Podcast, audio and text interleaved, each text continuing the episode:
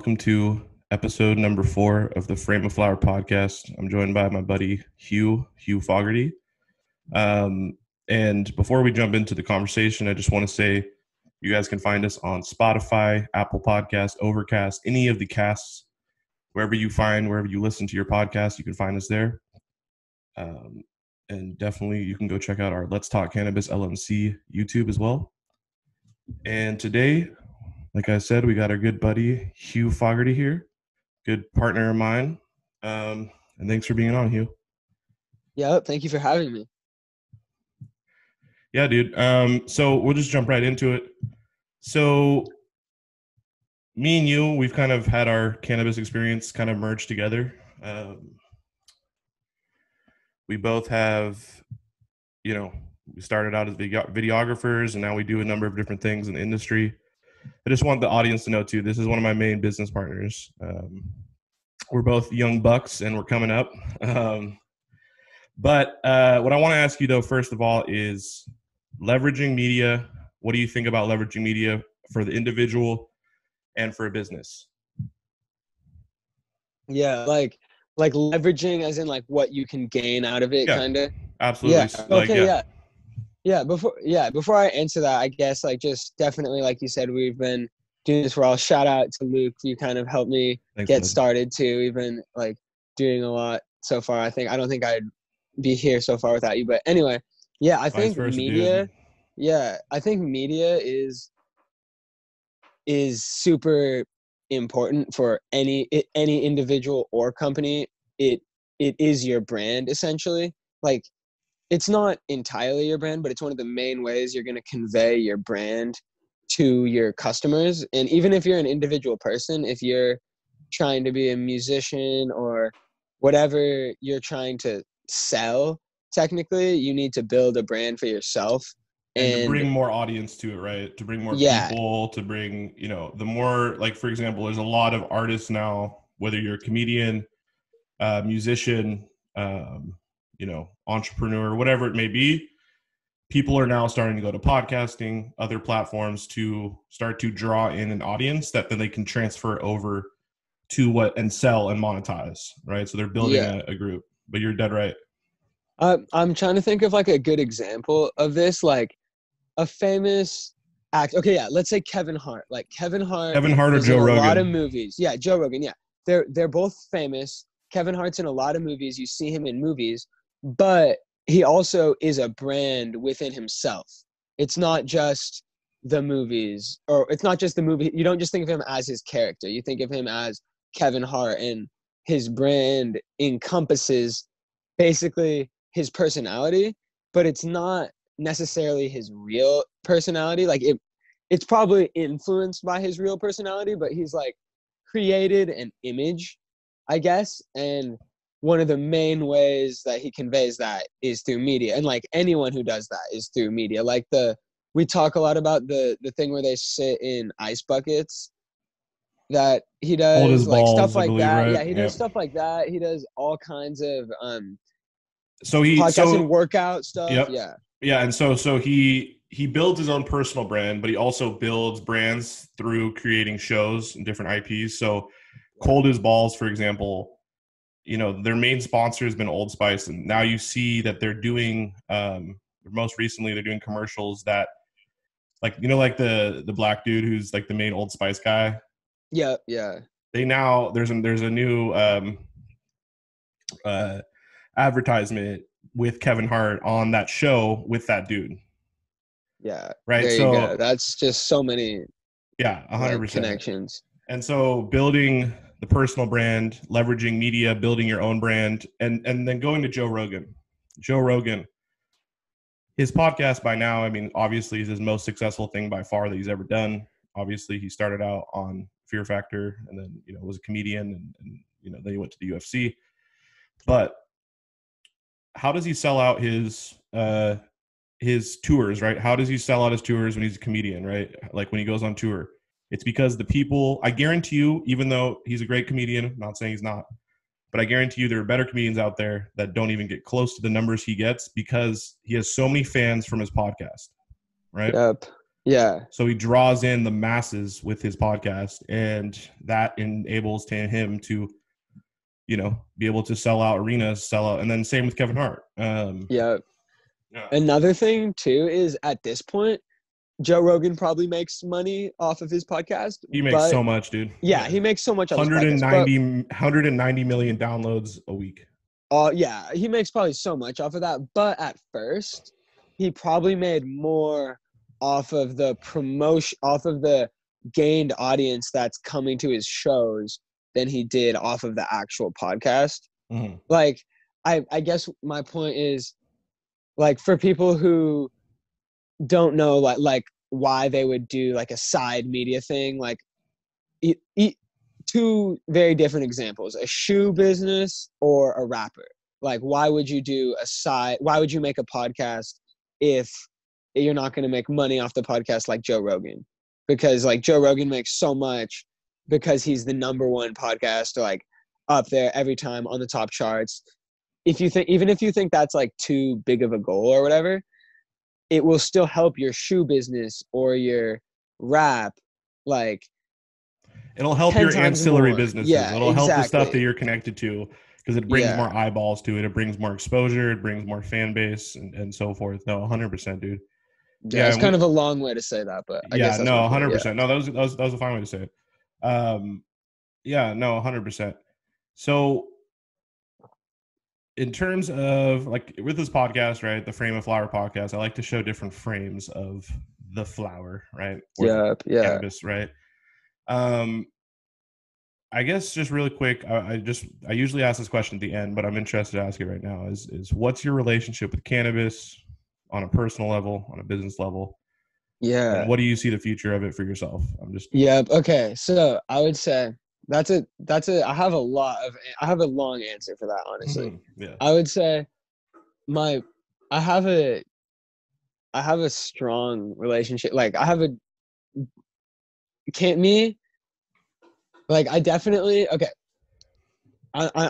studying like this because I can cut this part out and then anyway. You're good, dude. Basically, I want to start talking and then say it all good. But so cannabis is very important to me in a lot of different ways, but I don't see it as just like a way to make money or a way to get high, even though that's what it really is. That's the two things. Those are the two main things right now that are going for you, right? On a personal level and a business level. On a personal level and a business level, basically my entire life. My beginning relationship with cannabis was, I want to make money. Like when I first started trying to get involved with weed in like 7th or 8th grade, I was like, I'm going to be in the NBA. I'm never going to smoke weed, but I want to sell edibles and sell weed because I want to make money.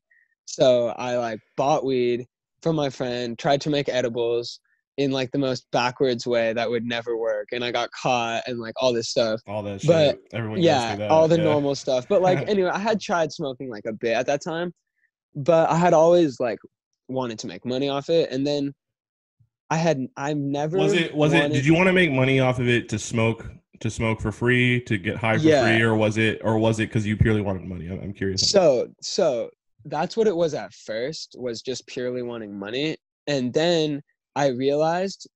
Well, so what happened was, I went to Sweden for 5 months by myself, and basically didn't go to school, or like I had a school, but I just didn't really have to go or anything. And like, I like kind of schemed it because the Roosevelt thought that I got a real, like transcript. No, I'm joking. Yeah. But I only got a certificate of attendance is what they called it.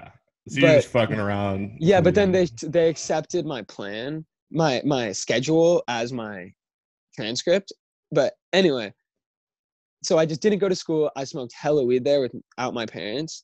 And it was really, and that whole time, right before I had gone to Sweden, that's when I really started smoking, like the month before I went to Sweden, because I quit basketball because I was going to Sweden and I had nothing to do. And I was like, I'm not gonna be able to smoke there. So I was like, I'm gonna smoke a bunch. And I started going to like all the like fake dispensaries and like learning about medical, like around the time, like you were involved in medical. And then I went to Sweden and I started reading up on all, I had a bunch of time to myself just smoking. I started reading up on all the laws and I was like, okay, when I get back, I'm going to like get my medical card, open a dispensary, like do all this shit. And then they changed the laws like right when I got back, basically in like 2016, or they had kind of, they were basically changing them. They were right getting out of it. Yeah. So, they were changing them when I left anyway, but 100%. Wait, so real quick though, before we go by this, I want to hear your experience in Sweden, right? I want to hear your weed experience. I actually, so this is actually a good podcast topic because it's so different. Like it's literally like a drug, like when you're buying weed, you're buying from like drug dealers. It's like you're buying like crack, right? Or it's so like they like sell you little bags, like, and they're like all weighed out, and you don't buy from anyone you know. And like they have phones, and then they have like different guys meet you with like the same phone, and they like trade. It's like real trap shit. Yeah, it's like weed, and they're real like gangs too. Like each gang would have like a phone or two, and like. You would make like sometimes I would think I was meeting one guy and like a different guy would meet me at the train station. You're like, what and the like, fuck, dude? Yeah, and I'd be like kind of like scared, and then they'd be like, "Oh, blah blah blah, like come with me." And like, so they would bring you to a place to go buy it, or they bring me to go buy it, or just like they just walk with me and like sell it to me on the street. But I would say. Like definitely the weirdest things was that like the most like sussed out I was like. How illegal is it there? It's super illegal, it's the right? Same as heroin. I got arrested. I got arrested and got interrogated. And okay, this is gonna be. I don't want to take up too much time with this, but it's a really good story actually. So we used to smoke in my friend's apartment, which was like the size of a dorm kind of, and we were smoking all there one night. Smoking, blah blah blah, like we did normally. And hash, then right? We were just smoking bong and shit. Flower. Flower. We were smoking flower, hash. Hash and flower. We should talk about hash. I thought you said packs. No, I meant hash because hash is really big out there, right? No, hash was actually cheaper than weed there. Yeah, it was that you couldn't get Moroccan hash. You couldn't get deals on weed. It was basically. 5 grams or 2.5 grams was the amount you could buy, half bag or whole bag, and a whole bag was 600 crowns and a half bag was 300 crowns.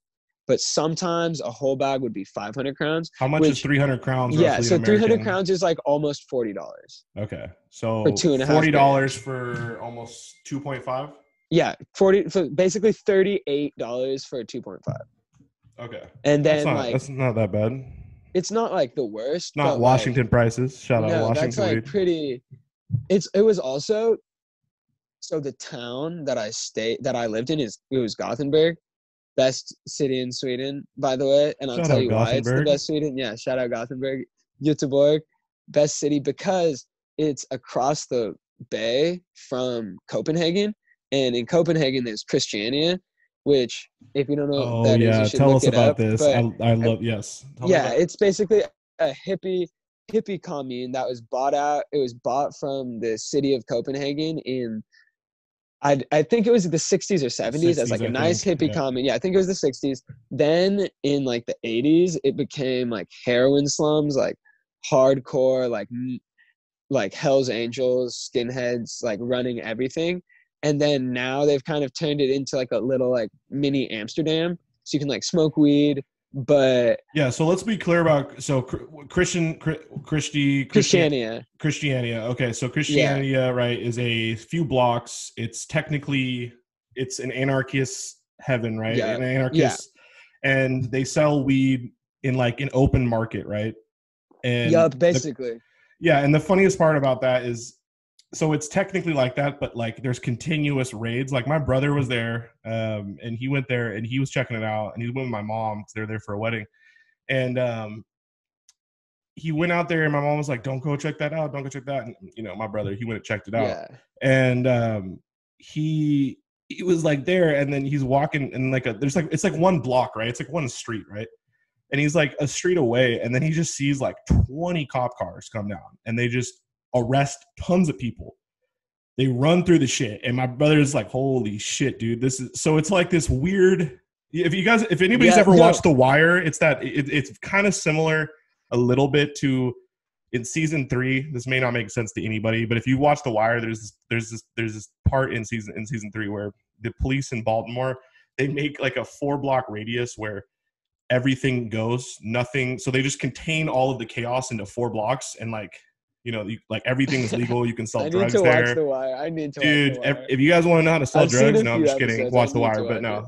Yeah, no, but The Wire is dope, dude. The Wire is one of my favorite shows ever. Yeah, it's a little bit tough sometimes. Season 2 sucks, but so did you buy weed from there? Did you? Yeah, no. So basically, I was gonna go there. I had a whole trip planned to go there. And to be clear, it's Christianity. Yeah, Christiania, like Christiania.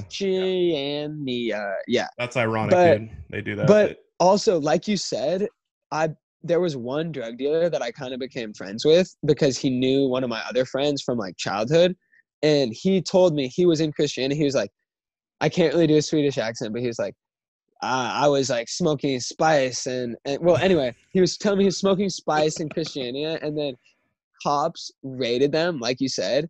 And he said there were like skinhead guards like outside of it. And he asked one of them like what was going on. He was like, I thought this doesn't happen. And the guy was like, quick little timeout right there. Just had to go take a piss break. Thanks for joining us, though. Okay, so we were right in the middle of Christiania, right? Yeah. So you had just mentioned how the police were there when your brother was visiting. Yeah, they pulled up. Yeah, it's super interesting because that's totally like that's what happens. Like this. That's where they source their weed from, basically in Gothenburg, all of it, because that or Israel or Morocco, because for hash, or Amsterdam. But the boat comes in to Gothenburg because it's on a port, and Copenhagen is on the other port, and that's the least searched route to get in. But basically, this drug dealer. So the one drug dealer that I actually like kicked it with a few times there. He was a major freak, but he told me you should get like a hand job massage every week. He was like, every man Amsterdam should do this. Baby. Like every man. Yeah. He was it's all legal there in Sweden, right? Yeah. Yeah. Well, it's not, but there's a bunch of like shops that are like obvious. Like, there's like special economic zones. Yeah. Right, they're super like sexually liberated there in like a weird way. Like prostitution isn't legal, but they definitely have some obvious like hand job massage. I heard this though. So my brother was telling me, he said like, it's kind of similar to Seattle in Sweden where like, if you're trying to go hit on some girls and go mac on some girls, like there, you know, how Seattle, we have the Seattle freeze where like people, it's the same idea of like where in California, everyone is your friend, but not really. Yeah. Like you think you have a bunch of friends, but not really. But in Seattle, people, you might feel like you have no friends, but once you do make friends, they're pretty loyal. Yeah. It's kind of like, I'd say. Yeah. Well, like that, I'd say, yeah, people are pretty known for being cold there and like not talkative. But I'd say that only goes for people that they don't know.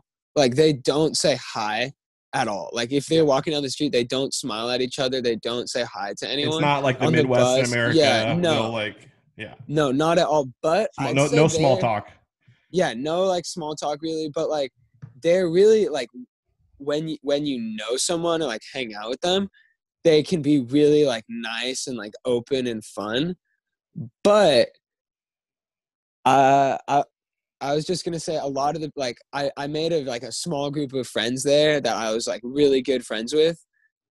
And like a lot of people there, I just didn't feel that interested in connecting with just because they have like, I don't know. They kind of had like, they all thought weed was as bad as like heroin, which kind of made it like hard to like hang out with them. And yes, so, it's not like, kids. It's not. Yeah. Yeah, no, which like, honestly, I only hung out with the people that didn't think weed was as bad as heroin. And I don't think it's just because of smoking weed. I just don't think I could like relate to anyone who thought that. Like, I literally got in arguments with people my age about cigarettes being worse or better for you than weed. And I was just like, I can't like. Small. Yeah, like I was just like, I literally cannot. I just can't do this right now. Yeah, I can't. But also, I think I kind of had more twisted experience because people love Americans there. That was before Trump. They probably don't as much now, but yeah. They probably still do, but they think we're dumb. Like, I think everyone thinks we're dumb and fat. Yeah, and we like guns. Definitely. Which is kind of true. They would definitely make jokes about that, but they knew Seattle. Like, everyone who paid attention to the news was like, oh, like yeah, like I would live in Seattle, like if I was going to go to America. Yeah, like that's West dope. Coast, like Seattle, like San Francisco. They said like dope. Like that's what they're like informed, more informed people who like knew what it was would be like, yeah, like oh, you're from Seattle, like that's not. We heard that's not as bad as like the rest of it. Yeah. But anyway, we sidetracked. That drug dealer told me he was there and it was raided by cops, and he asked one of the skinhead guards. They had like skinheads like posted outside, like neo-Nazi skinheads. Yeah, or? No, like Hell's Angels skinheads, like that, like better. Run the like that probably neo-Nazis too maybe, but that just like they just run the like weed and everything in Europe and shit like that, and or like in that area, like there's a lot of Hell's Angels and shit. But they had the day before, cops had come in and they weren't powerful enough, and everyone in there had thrown rocks at them and kicked the cops out. So that day the cops were just driving through in like just as like a show of force, just to like show like. So they were rioting there. In here. Basically, yeah. Which like so- the. Keep going. Well, I was just going to say, basically, yeah, all it was the cops tried to come into Christiania with only 3 or 4 cars or whatever, and everyone in there pelted them with rocks until they left. And then wild. The next day, yeah. That's and then the dude. Next day, they just drove through and, like, with, like, 20 cop cars just, like, like flexing. Yeah, not the name of the Yeah, and, like, didn't do anything. That's but just, crazy, like, dude. Flexed. That's crazy. So that's a good segue right now to what do you think is going on right now, man? Fucking the streets are going wild, man. I literally I picked up my brother a few days ago in Seattle. Dude, my brother sent me videos, bro, of people like throwing like lit, like they would light a shirt on fire and then throw them into cop cars. Dude, I saw like 10 cop cars on fire, bro. Like this is 3 days ago. Honestly, okay, before I say anything, I think I should say that I don't support looting. Necessarily, yeah. I don't think it's good to. I think it hurts the cause, dude. Right? Yeah, I think nonviolent protesting is the way to go. But I think you shouldn't blame the people looting when they've been put in the like. Maybe not all the people looting, but when the masses are pushed to this point, I think. Yeah, exactly. What has worked, though? You're right. What has worked? I guess peaceful protest has not worked, right? That's what a lot of people have said, and I think you're right. Like, we've been peacefully protesting, and there continues to be racist cops killing black people. And it's like, we did walkouts in high school. There were, like, walkouts. Like, Garfield and, like, you guys did. I remember dude, we used to, walkouts, and Roosevelt did walkouts, too, and we, like, met up, and, that did nothing, really, which, like, I don't want to say, like, you should riot or anything, but I don't want to say, like... Go out and support, though. If you don't riot, need to be... Yeah. Shout out to all the people. Shout out to... I saw quite a few, like, and especially there was a lot of black people with white people, Asian, you know, whoever. But there were groups of people that would go and, like, protect stores from being looted because... And I saw multiple clips of people being like, this is not what we're trying to say. This is not what we're trying to do. This actually hurts us. So... Yeah. And that's the old tactic that the government used to employ, right? So they used to be like for example, for the WTO in Seattle, there was a huge riot. It's right, you know. I think I was in a stroller. I don't know. You might have just been born. What year was it? Do you know? 90, 99, 2000. I don't remember. Yeah, I was born in 98. Yeah, like maybe even right. I think it was like I was in a stroller, but and my dad was telling me the other day, he's like, yeah, you were in a stroller and motherfuckers were going wild. But they proved it, though, that the government sent in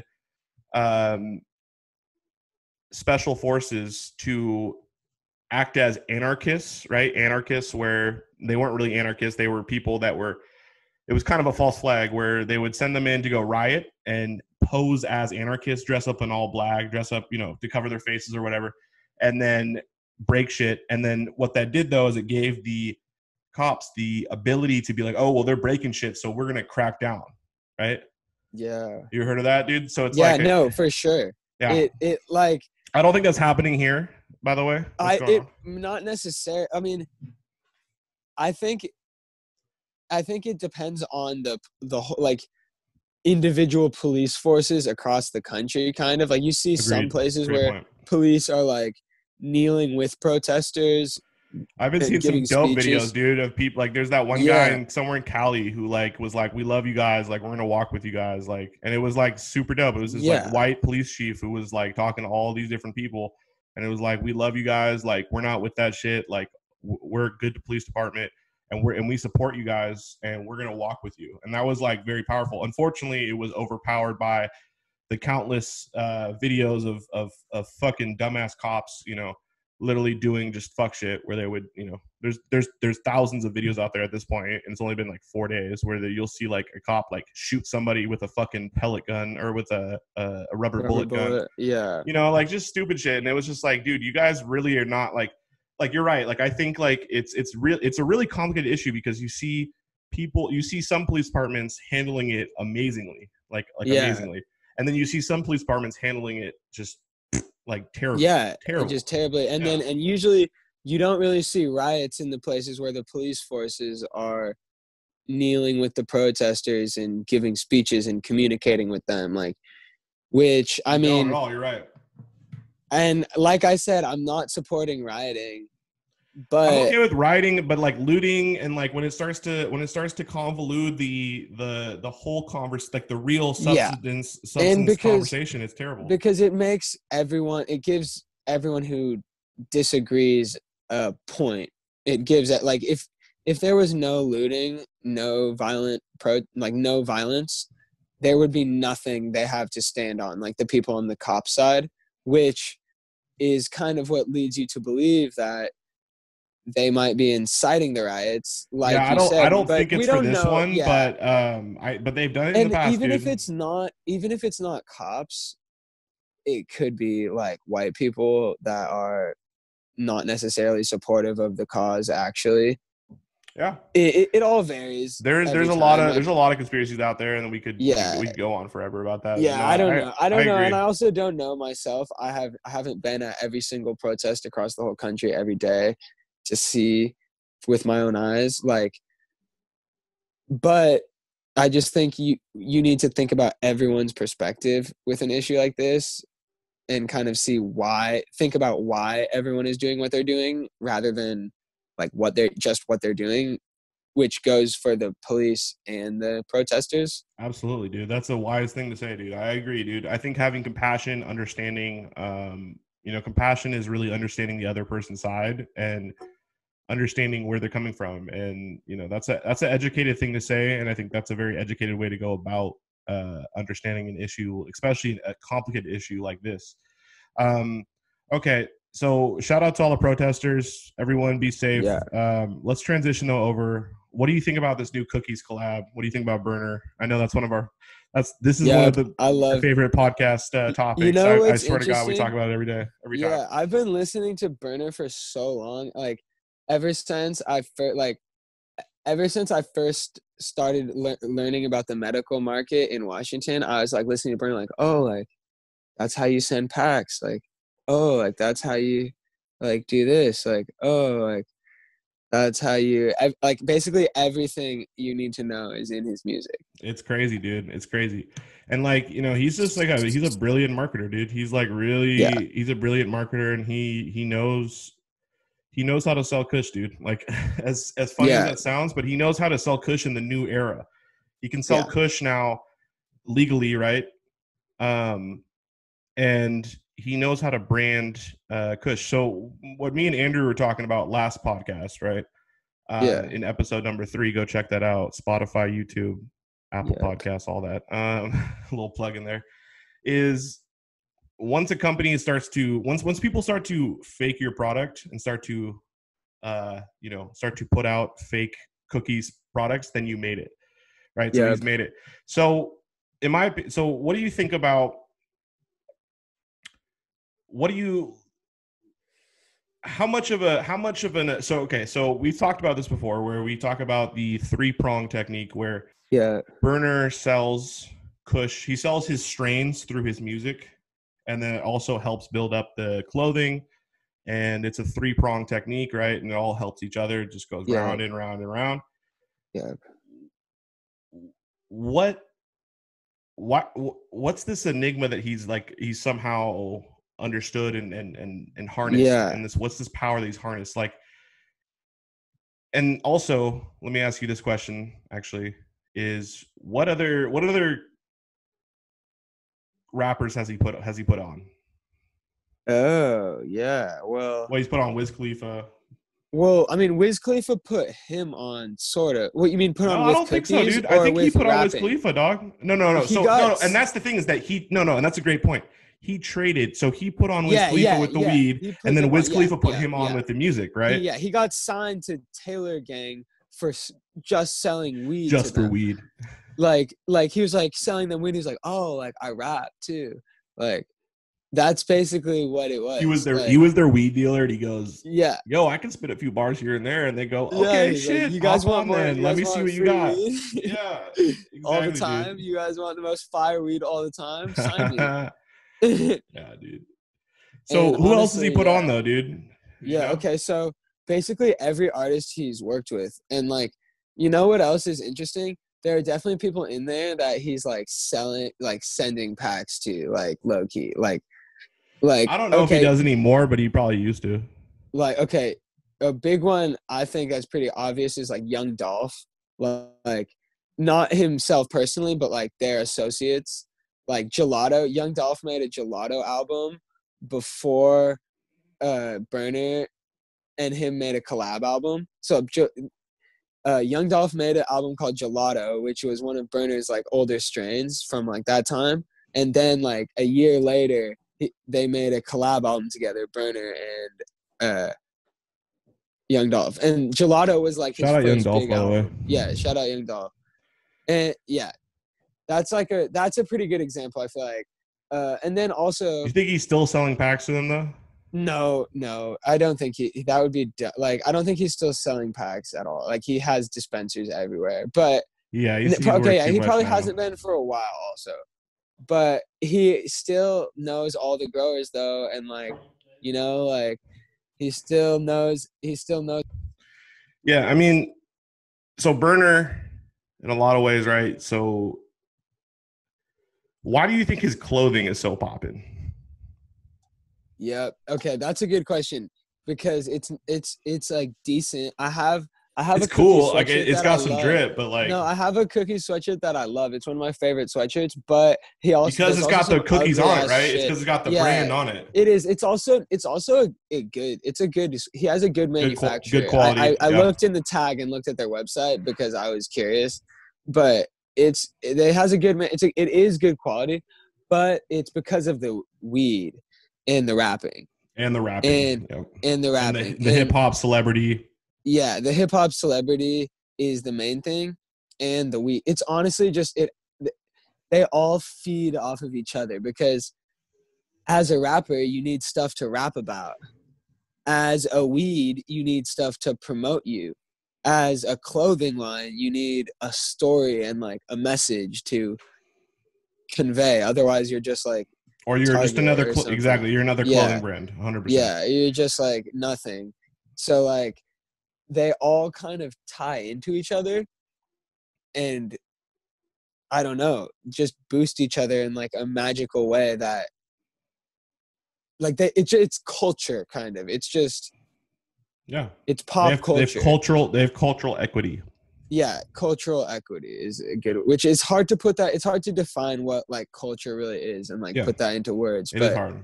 Those are all mediums of culture, like clothing changes our views on drugs and recreational activity changes with culture, and our new culture, cannabis is part of it and it's becoming a bigger part of it, and how our clothes are changing and how our music is changing. And I think weed is sort of part of any culture that it crops up in, which is, it's really weird to think about for us because weed isn't really that much part of our history because it's been illegal for all of our lives. But in the past, when they've consumed, obviously it was different because it wasn't as potent and blah, blah, blah. But alcohol, weed, tobacco are part of culture and how you sit around with your family and like family and friends and how you like share experiences and the way you do that. Each culture has their own drugs of choice. And cannabis is one of those main drugs. Yeah, and cannabis is one of those drugs. Regardless of culture. Yeah, regardless of culture, it's one of those main drugs. And I think the way our culture is shifting, it's becoming even more of a main drug. Like as far as even just like new ways to consume it, and just as it becomes more mainstream, it's becoming a bigger part of culture. And so anything else that plays into that, such as music and clothing, those are two of the like hugest ones, I think. Like the music and clothing are two of the biggest parts of any culture. I'd say music, clothing, food, beliefs, maybe is how you could think of it. So if you're selling clothing and food, I mean, if you're selling clothing and music, and you're also riding the wave of weed becoming legal, that's just like a great recipe for success. Yeah, honestly, I 100% agree. I think also too is one thing with like consumerism, right? Is consumerism is very interesting because what we consume, what we buy, what we choose to wear, what we choose to smoke, what we choose to drink, they're all micro virtue signaling, right? In a way. So they're all like they're one of the main thematic understandings of consumerism is what we buy, what we choose to wear, what we choose to show people that we consume is what makes our ability, what makes us up as humans. So what do we choose to show to everyone? So I choose to wear a Cookies sweatshirt because I want to show to people that I'm part of this culture, the specific culture, right? And so that's the whole idea of consumerism is showcasing to other people what we consume. So whatever you consume is what makes you. And adding on to that really quick, the reason why you're making that choice is because Berner is telling you to. Yeah, because Berner represents a certain culture, represents a certain type of person that you want to resemble, that you want to, you know, showcase to people. Yeah, 100%. Yeah, that's a good way to think about it. Yeah, no, it's one of the main themes of consumerism is what we buy, what we wear, what we choose to show people is what we want to embody us as people, as our personality, right? Okay, so let's go on to the next topic. So you and me and Hugh, we are trying to embark on a journey and produce a show. Our show name is X Marks the Pot. So this summer we're planning out a few different trips. So are you excited about this? What are you thinking? I'm super excited. Give me the basis of the show. Give me an understanding of what we're trying to do. What are we trying to showcase in the show? Who are we trying to kind of resemble? What elements are we trying to bring together? Yes. Okay. So this is going to be basically I'm not even going to bring up cannabis yet because that goes without saying. Yeah. It's going to be cannabis based no matter what. It's going to be cannabis based. It is a culture travel show, kind of like Anthony Bourdain's show, Parts Unknown, but Parts Unknown, but it's going to be based around our journey filming and producing content for farms and cannabis businesses. So as we tour, we're going to set up a tour, and as we tour this route through Washington, we're going to four routes. We're also going to participate in cultural activities, like anything we can find in the area. We're basically just going to connect with the people we meet, go to restaurants, do activities, go for hikes, jump off cliffs, go like paintballing, riding, go-karts, MTVs, all that shit. ATVs, fun. ATVs, excuse me. MTVs, ATVs. Must be high. I just said MTV. No, that was me, dude. That was me. And I ain't even high. I didn't even say anything. Anyway, ATVs, all that. And we're going to create a conversation and a culture. We're going to showcase culture, right? Cannabis. Yes. We're going to showcase culture. So first stop on the tour is we're going to be doing, if any listener is, if they live in Washington, then this will make sense to them. If they don't, if you don't, then this will not make that much sense to you. But we're going to have it up on our website here pretty soon to showcase why we're doing the tour. This is the first season we're going to do Washington State. Obviously, that's because that's where we're from. But the first tour is going to be from Bellingham to Spokane, and we're going to be taking Highway 2. And Highway 2 is up the north side, and we're going to stop in Tenasket, where the company that me and Hugh work for, Sunkiss Cannabis. Shout out to Sunkiss Cannabis. Shout out everyone there, by the way. We're going to be stopping there, and we're going to be stopping all the way along the whole route and showcasing a bunch of different cool things. It's going to, like I said, like Hugh said, it's going to be a travel show. It's going to be an Anthony Bourdain-esque mixed with a few different other elements. And we're going to be showing these dope different elements and showcase these different cultures. Like, for example, if you are aware of Okanagan County, Okanagan County is a county in Washington State that resembles in a lot of ways to a similar culture of Humboldt County. Humboldt County, obviously, the terrain is very different from Okanagan County. Okanagan County is much more deserty, but not deserty, but it's fertile and desert mix kind of. It's definitely different from Humboldt in Northern California, but there's a really rich culture out there with a lot of amazing growers, a lot of amazing outdoor, indoor, all this. We're going to be interviewing people. We got one interview set up with an ex. He used to smuggle marijuana into the U.S.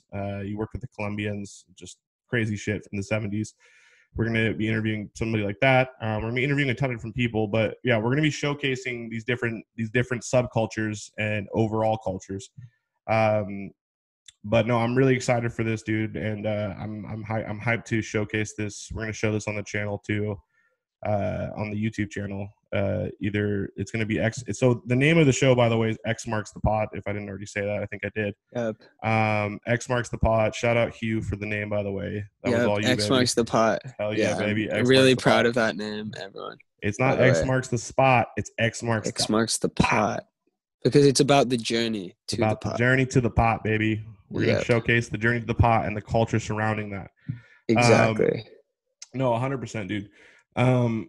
Hell yeah, dude. So yeah, so keep your eyes open for that. We're gonna be probably promoting it a lot, but that's another way that we're leveraging media ourselves, right? We like to practice what we preach.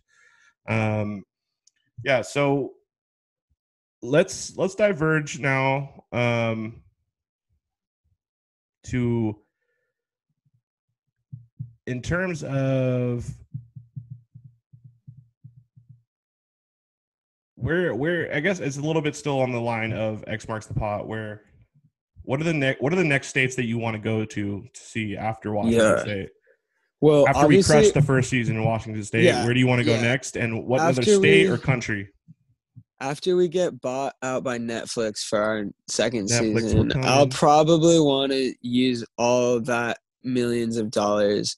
Probably I will hundreds of thousands, maybe. Yeah, all the hundreds of thousands. Who knows? No. Honestly, I think we need to do Oregon and Cali regardless. Yeah. I'm obviously joking about that.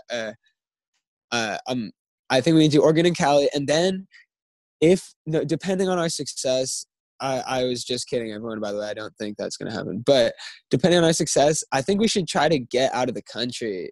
Wherever we can, because that's going to be the best content. I would throw out Jamaica that we can go see, I swear. Yeah, exactly. Anyone, all we need is one or two people, and then they can get. They'll have a few connections. I have homies in Jamaica that work in the industry. I'm not. Yeah, but they'll have a few connections. And then we have restaurants around there. Yeah. We have stuff to do, and that's going to be more interesting than. Even though, obviously, in the U.S., it's all the brands and the differences between all the brands and all that stuff, that's going to be really interesting. But for the broad. For the broader viewer, I think out of the country would be how you attract people. Like, do you want to see how they make Moroccan hash, like, and we're going to ride camels and go to a market and like all that stuff. But like, that's a lot farther down the road. But I think, yeah, Oregon and Cali, Canada, Canada could be the easiest first one, but that would still kind of be the same way where we'd be comparing brands and farms and different facilities and stuff, which is still interesting and all the cool stuff to do, but there's less, like, it's less exotic, I guess. Yeah. And we'll see, dude, we'll work it out. Yeah, we'll see what's good.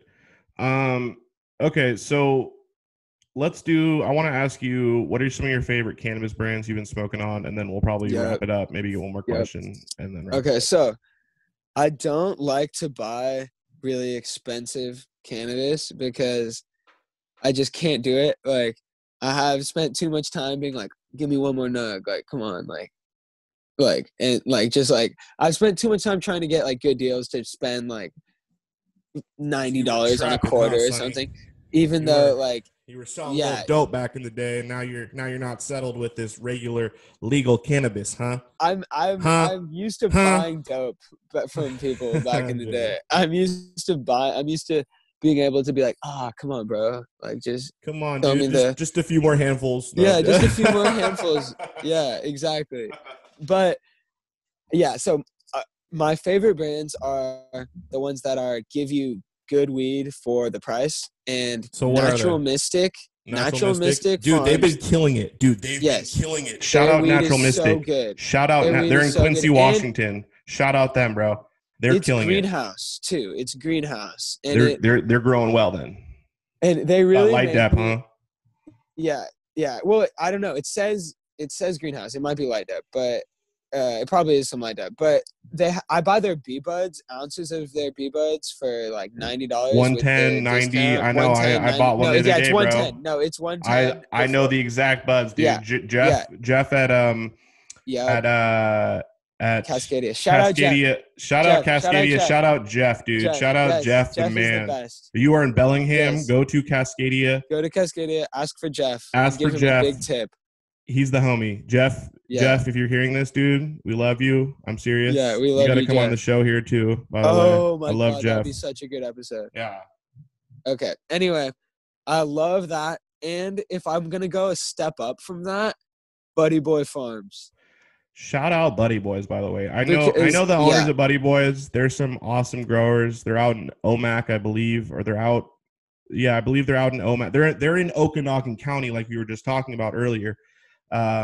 And great people. I we've got to try to get them on the show somehow. Yeah, absolutely, dude. Yeah, I love their weed, and I love their just everything. Like, I just love they don't try to oversell you on anything. They don't. Their Instagram's not too flashy, but their weed is just like solid, and the prices are like it's $28 for 4 grams, which is like weird, but I just like that. I don't know why. I just like that they do 4 grams. Like, I just think that's dope that they have a 4 gram instead of 8s.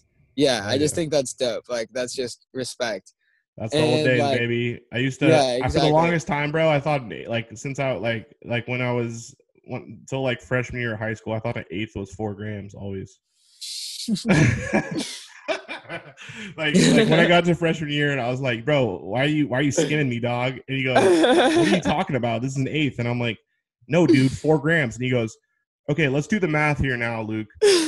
Okay, 8 times 3.5. What does that equal? That equals 28, idiot. And I go, oh, sorry, dude. I was just always used to those 4 gram. Yeah, exactly. Like, that's why I have so much trouble with the dispensaries. Like, I can't. Like, honestly, we should do 3.6 in 8s for some brand that we make someday. That would just be dope. But just a point one, dude. It'd just be dope. Just be like, by the way, you get an extra 0.1, like in case that makes sense. What about 0.5? Just like, yeah, or like 4. But then you'd have to actually charge more for to make it like viable. But you could just charge a couple more cents and just throw in a 0.1 just for like the marketing of it. Like, I like that marketing tactic. Yeah, no, that could be. But smart. What are your top shelf favorite brands though? Yeah, your top shelf favorite brands. I want a few. Throw out a few. Yeah. Okay. If I'm Blue Roots. Shout out Blue Roots. I love Blue Roots. If I'm gonna spend a lot, if I'm gonna splurge, I'll buy Blue Roots. I'll buy Gold Leaf. if I want to buy like a Gold little bit fire, of some fire. Dude. OG Gold fire, leaf, dude. Yeah, it's so good. Like that's just like their strains. You don't have to be like worried. Like I've never bought like because sometimes you can buy expensive weed and it's not good. Like that shouldn't be a thing, but it is. But what you mean. Yeah, you should know it's gonna be good. But anyway, Blue Roots is always good. Gold Leaf. Let me think what else. Doghouse. Doghouse, yeah. I don't know. Doghouse. They have good weed. For like if you're gonna spend like $90 on a quarter or something, like Doghouse is worth it. Yeah. And they have good oil too. And they have they just change the price on all their oils. Like one will be 25, one will be 27, one will be 28, one will be like 40. And I feel like they just give you the value of it. So, like, if you buy one of their expensive ones, it'll be good. If you buy one of their less expensive ones, it'll be pretty good. But, like, you can just tell by looking at the price. You're not going to get ripped off by them, in my opinion. Oh, yeah. I should also I should say some oil, too, actually. Because Oleum. I love Oleum. Shout out Oleum, dude. I love Oleum, too, man. Those guys are dope. I love them. They have my favorite pre-roll. Of all time, the sugar cone. It's so good. Anyway,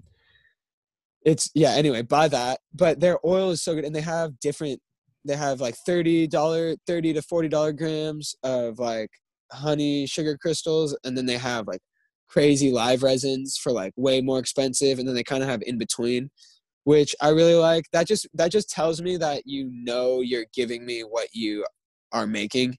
Like, if I see a company that just has, like, $60 grams of oil and they have nothing else, like, I just don't know. Like, yeah, especially if I've never heard of it. There's like, not a lot of – yeah, because you're not giving the customer other options and other experiences. Yeah, but at the same time – so there's less ability for you to judge whether or not that's good because you just have the oil. If you have good oil, good flour, good pre-rolls, then – I got a lot more confidence in you, right? Exactly. And then if I am going to splurge, if I was going to buy a $60 gram, I would go to Oleum more than I would, or like Cold Smoke, or like.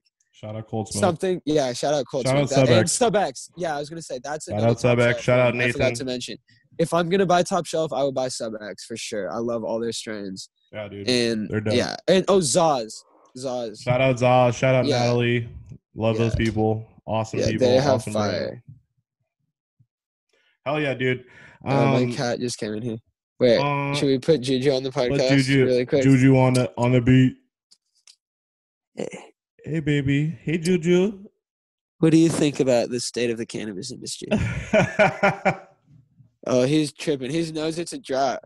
He knows the drought in the street. That's why he didn't want to talk about it. He's quiet. Shout out Juju. And shout out you, by the way, dude. Yeah, thank you, bro. Shout man. I'm glad you hopped on. We're gonna have you back here, obviously. For sure, yeah. Anytime. You help out with the editing, you help out with a lot of stuff. And I love you to death, bro.